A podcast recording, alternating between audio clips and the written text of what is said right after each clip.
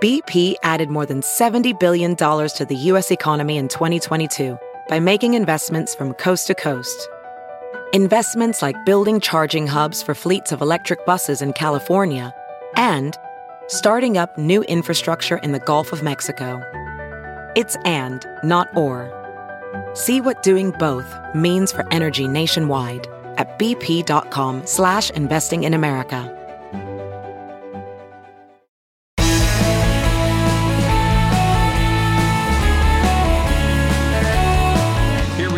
Another edition of the Bill Press Pod. Welcome back, good friends, and welcome to all of you newcomers. Please subscribe to the Bill Press Pod and come back and see us often. You know, it's still hard to believe that an armed band of domestic terrorists, and that's what they were, stormed the United States Capitol on January sixth and almost overran the United States government. It's harder to believe that another mob will rally at the Capitol on September eighteenth. In support of those who trashed the Capitol on January sixth. And even harder to believe that to date, neither Donald Trump nor any of his top lieutenants have been held responsible for inciting that mob. It makes you wonder, could Donald Trump actually stage a coup d'etat, attempt to overthrow the government, and get away with it? For the sake of our democracy, we cannot let that happen.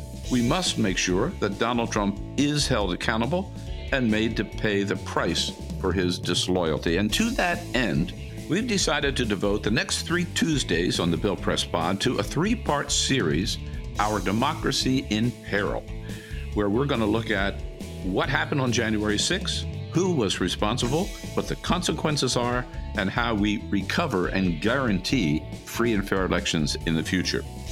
We start today by setting the scene with a look at the timeline leading up to the January sixth insurrection.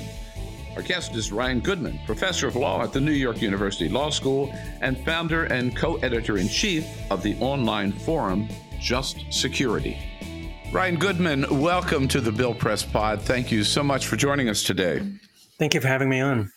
So, Ryan, as you know, we're starting a series of podcasts here on the Bill Press Pod to look in depth at the insurrection of January sixth, particularly the role that Donald Trump played, uh, Donald Trump and his top aides, and what should be done about it. And in doing so, we turn to you first because of your excellent reporting on Just Security on the timeline of events leading up to January sixth. So let me ask you first, is there any doubt that January sixth was sort of the ultimate act and an attempt to overthrow the United States government, and that Donald Trump himself was behind it? So I don't think there's a way to avoid that conclusion, uh, based on all the facts that we know, that this came so very close to interrupting the peaceful transfer of power. And in a certain sense, it was an interruption of the peaceful transfer of power because there was a violent attempt by some to do just that. And it certainly seems that Donald Trump, at a minimum, in the moment of seeing this all take place on his television screen, did nothing to stop it when he had a huge, enormous responsibility to do just that. And then we have a lot of indications that it's essentially what he wanted to see happen, um, mm-hmm. that he wanted his supporters to interrupt the business of Congress on January sixth. Right. I want to get to some of those step by step, as you have uh, reported again so well on Just Security, you and your colleagues, I should say. Had it been successful, would it be fair to call what happened a coup d'etat? Was this a failed coup d'etat? So I think so. And it's just ominous to even think about it in these terms, but what the chairman of the Joint Chiefs of Staff at the time was fearful of was a coup d'etat, a use of the military as part of this scheme to hold on to power on the part of Donald Trump and his uh, close associates. That was their intent, and the U S military was poised, it seems, from all reports, mm-hmm. uh, for that very scenario. Right.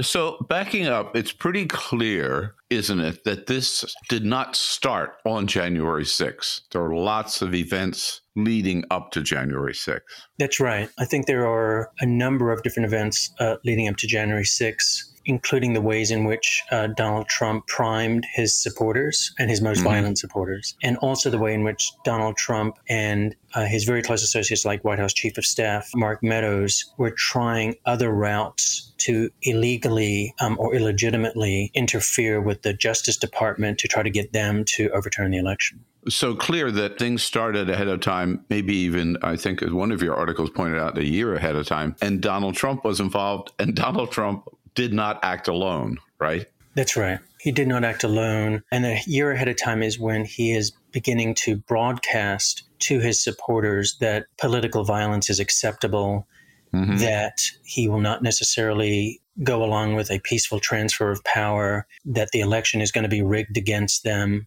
You know, it's all building, building, building. So it's not just that something occurred on the morning of January sixth.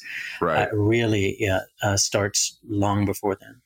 Were there any crimes committed? So I think that the strongest evidence of crimes that we already have in the public record is Donald Trump and Mark Meadows pressuring the Justice Department to create investigations and make announcements of election fraud that are based on no reasonable predicate. And that level of coercion does actually trigger federal felonies in the respect of there's a provision eighteen U S C six ten, um, mm-hmm. which is the political coercion crime, that nobody should pressure, try to intimidate a an official to engage in any political activity on behalf of a candidate. And just to make it so crystally clear, I think one of the smoking gun pieces of evidence is a January third letter by a senior Justice Department official, the Associate Deputy Attorney General, who is expecting Trump to fire the acting Attorney General that day. And he writes the letter for mass resignations. And it says, quote, "Acting Attorney General Jeff Rosen, over the course of the last week, repeatedly refused the president's direct instructions to mm. utilize the Department of Justice's law enforcement powers for improper ends," end quote. And that is at the heart of eighteen U S C six ten. So I think that's,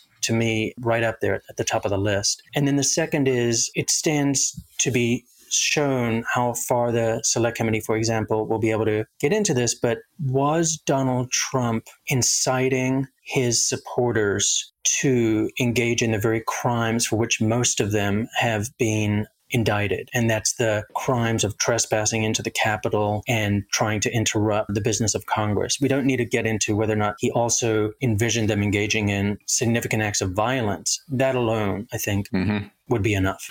So on August eighth, on your uh, site, Just Security, you outlined, you, you've mentioned a couple of times Mark Meadows. And I was struck by that timeline you give, because I didn't realize the extent to which basically this was Mark Meadows' full-time job now, right? Trying to uh, undermine and then overturn the election. It looks like he didn't have time for anything else.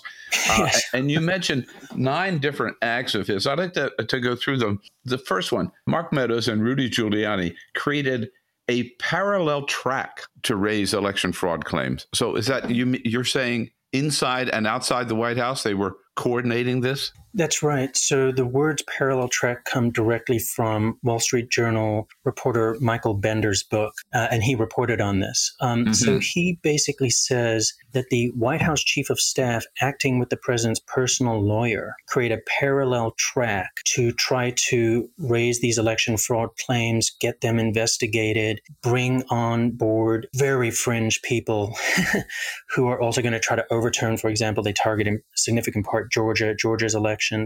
And that's the parallel track. And it's, you know, it even has the echo of the Ukraine scandal with Giuliani setting up, up a parallel track parallel to the State Department. Here's a parallel political track to the normal ways in which the U S government handles any kinds of questions of election fraud. And then point number two is that the Trump campaign followed up under pressure from Mark Meadows, you say, followed up on Meadows' theory that tens of thousands of illegal aliens voted in Arizona. That's right. And the words Meadows' theory come from, you know, Carol Lennig and Philip Rucker's book. So they report on this part of it, which is that it's Meadows' theory that there are these quote unquote illegal aliens who voted in Arizona.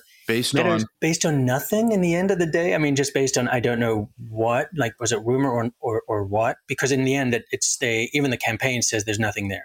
Mm-hmm. so, yeah. But it's remarkable. That's the chief of staff coordinating that with his theory so that the campaign follows up on it, not the apparatus of U S government, but rather the campaign. Yeah. So it shows that connection once again. And then now here comes this uh, this character, Jeffrey Clark, who has been getting a good deal of attention lately, post January sixth, that it was Mark Meadows that introduced President Trump to Jeffrey Clark. And they began plotting on how to oust Jeffrey Rosen and to get the D O J, right, involved in trying to overturn the election results in Georgia. That's right. So Jeffrey Clark is one of the worst actors, it seems like, in this whole scenario. He is plotting to get the acting attorney general fired so he can be the acting attorney general. He's coming up with totally off-range theories, like there's an Italian military satellite that altered ballots, oh, yeah. or that China used a thermostat to alter ballots. So I actually think he might be, to be honest, um, a true believer. Sounds like it, right? But he's, but that he's involved, and who, you know, who is the one introducing this figure to the president of the United States? But the chief of staff, who's supposed to act as a gatekeeper to avoid any such kind of um, individual interacting with the president. Yet it seems like Clark and Trump end up coordinating, collaborating in their scheme, conspiring, I think is probably the better term. And all of this is happening behind the scenes. The Justice mm. Department senior officials don't even know it. So all of this is Meadows violating well-settled White House contact policy, Justice Department contact policy that says there shouldn't even be these contacts. And even if there ever were such a contact, it, it must be with the uh, acting attorney general, deputy attorney general, with their knowledge um, or direct involvement. Yeah. Now, before Rosen takes over, uh, Bill Barr kind of threw a wrench into things because he came out and actually said that he had seen no evidence of election fraud that would have affected the outcome in the election.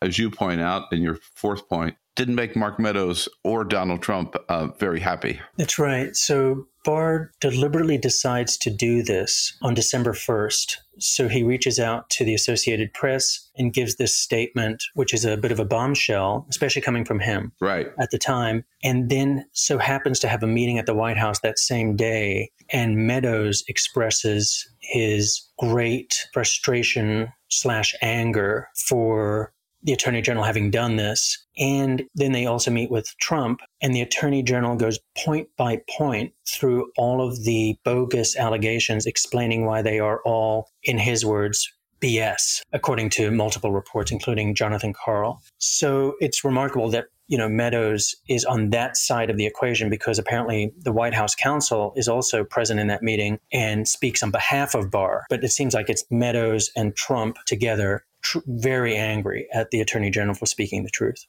Uh, and then I d- didn't realize this. You point out next that Mark Meadows, again, we're talking about the White House chief of staff himself, goes down to Georgia and meets with the lead investigator working for the Secretary of State, again, putting pressure on her to come up with some evidence of fraud. That's right. Totally outside his role as White House chief of staff. Yes. I assume that the select committee will find out who paid for his flight. Good point. Uh, by way of example. Yeah. Because yeah, it, and whether he took an official government jet, right? Exactly. Right. Which will add even more evidence to uh, his criminal liability. So yes, I, I myself had missed that until I did this like deep research. It's just remarkable. And when then Trump calls her the next day, he says that he's calling her because of Meadows telling him to or suggesting that he do. And that's when he ha- asks her to, quote unquote, discover the fraud in her role as an investigator, and that Mark Meadows tells him that she's a good person. So mm. uh, Meadows is yeah, directly implicated in all of that, too. And then it was the next day that Trump calls uh, the famous call to Raffensperger, right, where he says, just find me, what, eleven thousand seven hundred eighty-two votes. That's all I want, right? Again, yes. Mark Meadows sets that call up. Yes, he does. He sets up the call, and when the call's transcript and audio recording breaks the next day, apparently multiple allies of President Trump are very angry at Meadows for having set up the call. And according to reports, they tried eighteen times to reach Raffensperger before they finally do. Whoa. And then and then Meadows also sits in on the call and participates on the side of Trump, pushing them to, quote unquote, find the votes. And also Meadows does something else remarkable on the call himself. He asks the Georgia officials to share internal voting data. And the Georgia government uh, lawyer says that basically says that's illegal. He says, we, we're not legally permitted. That's protected by law. And Meadows repeats his ask for them to share that information. And we've talked before about Meadows continuing to pressure Justice Department officials, but then moving over to the Department of Defense, as you report, the then acting Secretary of Defense Chief of Staff, Kash Patel, says on January sixth, he spoke to Meadows nonstop. What was going on? Was this Meadows saying, don't send the National Guard? So this one is hard to know. I do think that Meadows played a very nefarious role up until January sixth. And I think he's got significant criminal exposure for his actions. It's a little bit more difficult to know what is happening on January sixth itself if he thinks that they've gone too far. The fact that he's in constant communication with Kash Patel is not good news for Meadows. Kash Patel is not the kind of actor or player that one thinks was on the good side of things that led to and included the insurrection. And in fact, you know, according to the a lot of the reporting, the Rucker and Lennig book and others, General Milley, for example, is very concerned about the installment of Kash Patel, a kind mm-hmm. of Devin Nunes. He worked for Devin Nunes, Devin Nunes, Trump yeah. loyalist. Um, so the fact that Kash Patel says he's in nonstop communication with Meadows is not something I think Meadows would like the public to know. And finally, and uh, you make the point, and we expected this, it didn't happen, and we wonder why it didn't happen, that Trump was considering issuing a preemptive pardon for himself, for Rudy Giuliani, and for Mark Meadows. Yeah, so that was reported by Bloomberg. And there were different reports uh, of different lists that Trump had, but Bloomberg had the list that had Meadows' name on it. And I didn't remark on it or think about it at the time, but now having gone back and seen all of the ways in which Meadows was deeply involved, I think it's astonishing. Like, why is Mark Meadows on the list of people who need a preemptive pardon and in, in their framework? Uh, what kind of criminal liability or exposure do they think he has? So it's really quite remarkable that Mark Meadows would be on that list of people in need of a preemptive pardon. And there actually was reporting as to why Trump doesn't go through with the preemptive pardons. And that's because White House counsel Pat Cipollone threatened to resign. He said that many of his senior lawyers would resign en masse, and he said he would hold a news conference announcing his strong objections to the preemptive pardons, and then Trump backs down. Trump backs so down. It's, that's, we got that close um, to that happening as well in terms of an obstruction of justice. So all of that actions of and by White House Chief of Staff uh, Mark Meadows. Uh, Ryan, we haven't even uh, touched yet on the direct role that Donald Trump was playing uh, in January sixth. I want to get to that next with you because that is probably the key point here uh, on the Bill Press Pod. Let's take a quick break and we'll come back and pick up on, on the other side. Today's podcast brought to you by the United Food and Commercial Workers Union. Yes, those good men and women, one point three million working men and women strong, members of the U F C W.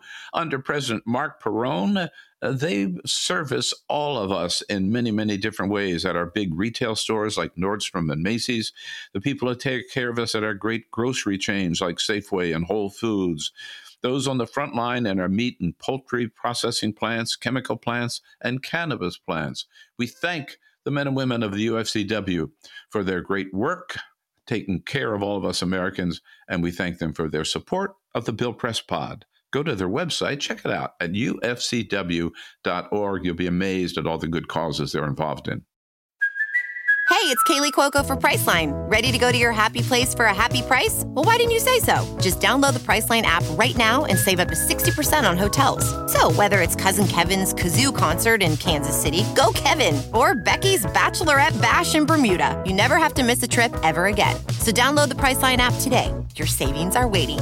Go to your happy place for a happy price. Go to your happy price, Priceline. As you write your life story, you're far from finished. Are you looking to close the book on your job? Maybe turn a page in your career? Be continued at the Georgetown University School of Continuing Studies. Our professional master's degrees and certificates are designed to meet you where you are and take you where you want to go. At Georgetown S C S, the learning never stops, and neither do you. Write your next chapter. Be continued at scs.georgetown.edu slash podcast.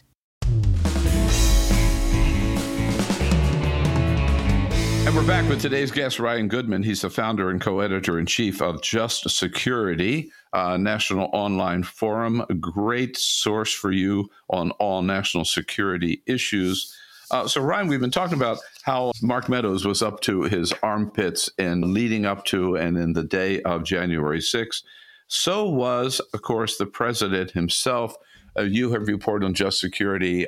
It was almost a whole year of Donald Trump going out of his way to encourage violence, to praise the Proud Boys, to say uh, QAnon, stand by, stand re- stand back and stand by, or whatever.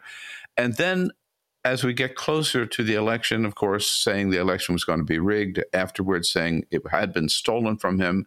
And then I want to get to January sixth, right? He's the one who identified January sixth as the day to come to Washington and invited his supporters to come to Washington on that day for that purpose of stopping the certification of the Electoral College, correct? That's all correct. And then he repeatedly encouraged his followers to come. And once they get there, do you believe that his remarks at that rally incited the violence that ensued? Absolutely. I don't have the statement in front of me, but I could just quote Mitch McConnell's statement after the impeachment trial, in which he said that Trump is morally and practically responsible for the events of January sixth. So I completely agree with that. I think his words incited the insurrection. And then the only question as a matter of like criminal law will also be about his intent, but his words incited that insurrection. And once it happened, he's back at the White House. The entire world was watching. What does Donald Trump do? According to multiple reports and Senator Ben Sasse, Trump is, quote unquote, delighted by what he sees. And he is surprised that those closely around him are not also relishing it.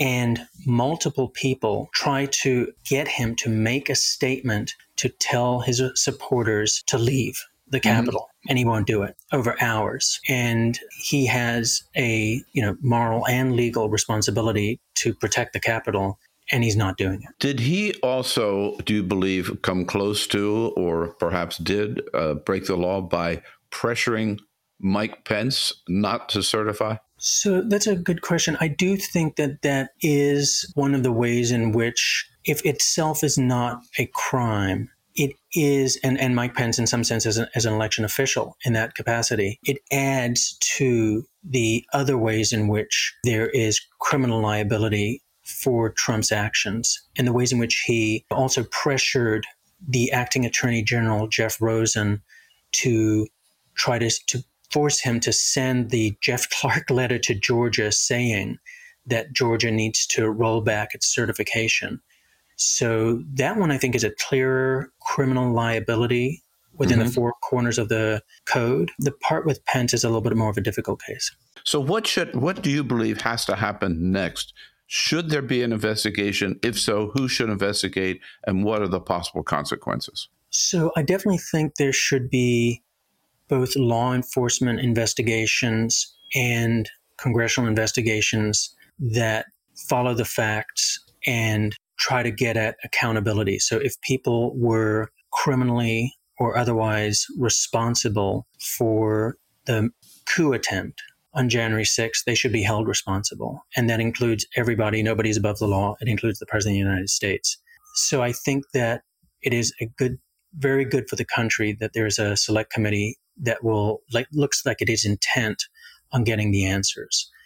But you, you indicate that's not enough, right? In addition to that, that's not enough because it's in the political sphere, and there's only so much that the committee can really do in terms of accountability. I think there needs to be true accountability. Otherwise, we will see a repeat of this if there aren't uh, ways in which people have to pay a price. And that means the F B I must investigate everybody who is potentially criminally responsible for the insurrection, regardless of their position. If he were not the President of the United States and Donald Trump with his media power over his supporters, I would imagine that's exactly what the F B I would be doing. But it sounds as though they're not. going that far. There's also potentially in D C, the local attorney general can investigate and has said that he is investigating for incitement of a riot. And down in Georgia, the Georgia officials are also conducting an investigation for how Trump tried to overturn the Georgia elections. And I think all of those should proceed. And I would hope that the various authorities, federal and state,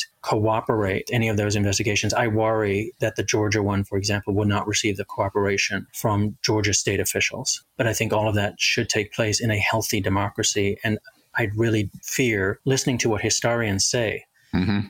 that if we don't have accountability, it's a green light to this kind of activity happening again. And we are living on the edge. Back to the F B I, the F B I would be conducting such investigation if Merrick Garland had told them to. Why hasn't Merrick Garland, the Attorney General, acted so far? What's he afraid of? Or is he waiting for the... Is Joe Biden holding back? Is Garland holding back? How do you read it? So I think that Garland is holding back in the sense that he, on many a question, is letting the professionals who have served in the past administration, as well as uh, this one, make the kinds of calls that they, that would then percolate up to the attorney general because of fear of politicization or the appearance of it. My concern is that he is giving the opposite appearance because uh-huh. right. th- that is politicization. The fact that we wouldn't investigate this individual because of his position or his media power is politicization. The true way to follow the rule of law, according to what Garland himself said in his nomination hearing, is to insist, he doesn't have to name Donald Trump, but to insist that the F B I investigate all potentially criminally liable individuals. I think that would be a stronger message he could send. During the transition, there were reports that Biden kind of wanted to turn the page. And I do think that this White House, and Biden in particular, kind of focus on the problems ahead of them. They think, you know, we've got so many things to deal with, with COVID and other matters, that they are trying to problem solve those kinds of issues, not look backward. And I think that's uh, kind of a, just a category mistake. This is not backwards. This is our present. White supremacist violence, political violence, is the present danger in our country. And the only way we can really try to grapple with it is with a rule of law and a Justice Department that enforces the law. And it seems to me, uh, and from your reporting, that the F B I is already conducting investigation, have filed charges against over five hundred people who actually physically were present and caused damage at the Capitol and, and threatened the lives of members of Congress and the vice president. They certainly, as part of that investigation, you would think they wouldn't stop there, right? They would go up the chain of command and look at the people who sent them there or inspired them or incited them. That would be a logical part of the same investigation. one hundred percent. And especially when so many of the defendants are saying in these court hearings, he is the one who's, I went there because of him. You know, so it's like, no, that's maybe right. That's a, there's a good investigation lead there. So absolutely. And also Roger Stone, you know, that's part of the way up that chain, uh, which is when you're prosecuting these militia groups, and then some of those very individuals are with Roger Stone the night before, and he has been mixing with them for weeks in advance, the Proud Boys and the Oath Keepers. You would think you would want to get all of the cell phone and other traffic between Roger Stone and those individuals. There's certainly enough to open an investigation. Yeah. And with Trump, they were wearing his gear. They were waving his flag. Uh, yes. they, they were telling people, uh, we're here because Donald Trump wants us here, right? We're Donald Trump's soldiers. He, but he, didn't he call them the Trump Army? Or Donald yes. Trump Junior, I called them the Trump Army. Well, also in their campaign literature, they refer to them as the Army as well. So in so many ways, the causal connection is evidenced. Not to toot our horn, but at Just Security, we did produce the video that showed, we got it from Parler, the simultaneous reaction of the crowd to Trump's speech at the Ellipse when they say they're going to march into the Capitol, take the Capitol, in response to his very words in his remarks. And then, you know, then there's the widely reported other video footage, and our footage was played at the impeachment trial.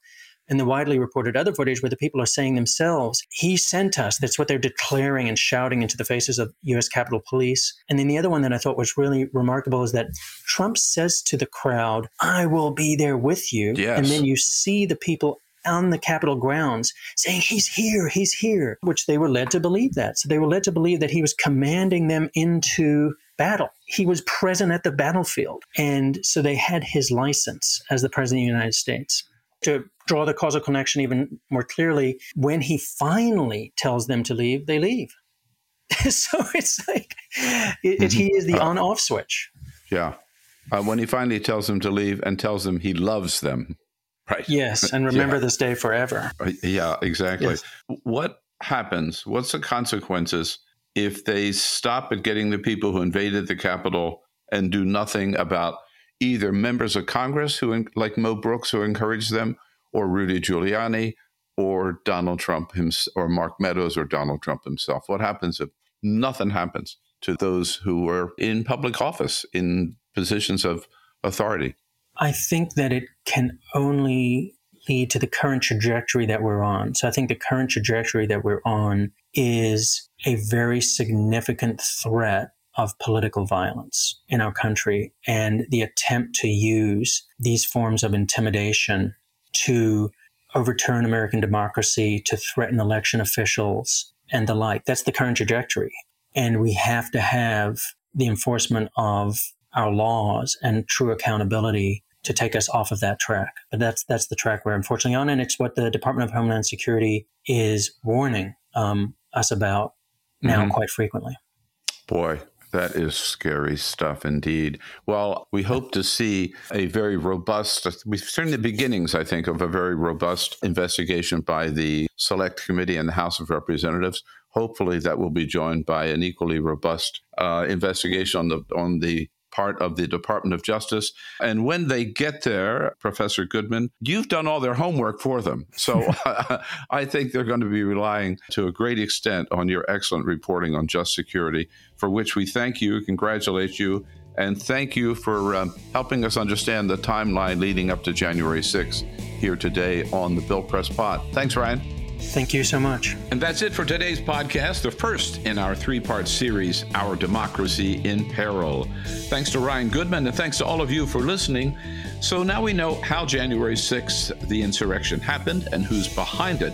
Next week, we'll take a look at, will they ever be held responsible? Will justice ever be done?